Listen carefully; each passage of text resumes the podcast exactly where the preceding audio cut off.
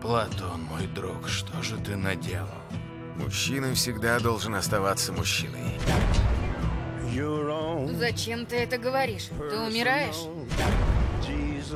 Пачино или Роберт Де Ниро? Почина. Я так и знал. Де Ниро лучше играет. Я хилес, ясно?